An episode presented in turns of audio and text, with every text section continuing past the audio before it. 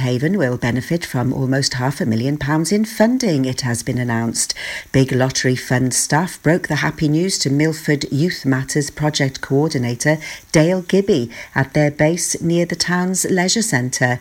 Dale was reported to have said, This is going to mean so much to the young people we work with. They can't wait to get started on all the plans we made.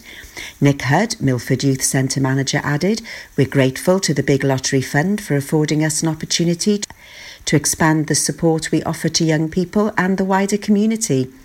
Milford Youth Matters will use the money to enhance and expand its existing services and the activities it offers, such as gardening, woodwork, and bike maintenance.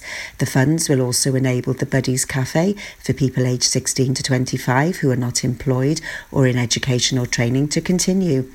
The £436,000 grant will also allow the team to provide job placements and mentoring, support to gain skills in team building, communication, and problem solving budgeting, understanding tenancies, eating well for less, and making sense of utility bills. They will spend their grant over three years. Derek Preston Hughes, funding manager at the Big Lottery Fund, said Milford Youth Matters are committed to helping the young people they work with take control of their lives, not least by encouraging them to take an active role in planning and running the activities we will be funding with them for the next three years. A further three projects in Pembrokeshire were also successful in their bids. Milford Haven School will receive £9,850 to run environmental awareness courses through a year long programme of workshops and events for the whole community. The sum will fund trainer fees, session materials, tools, personal protective equipment, and publicity materials.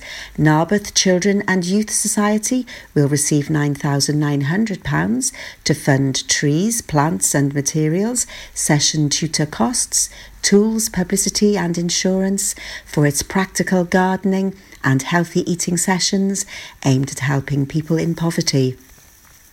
Fishguard and Goodwick have cemented their reputation as towns with a warm Welsh welcome as this year's cruise ship season draws to a close.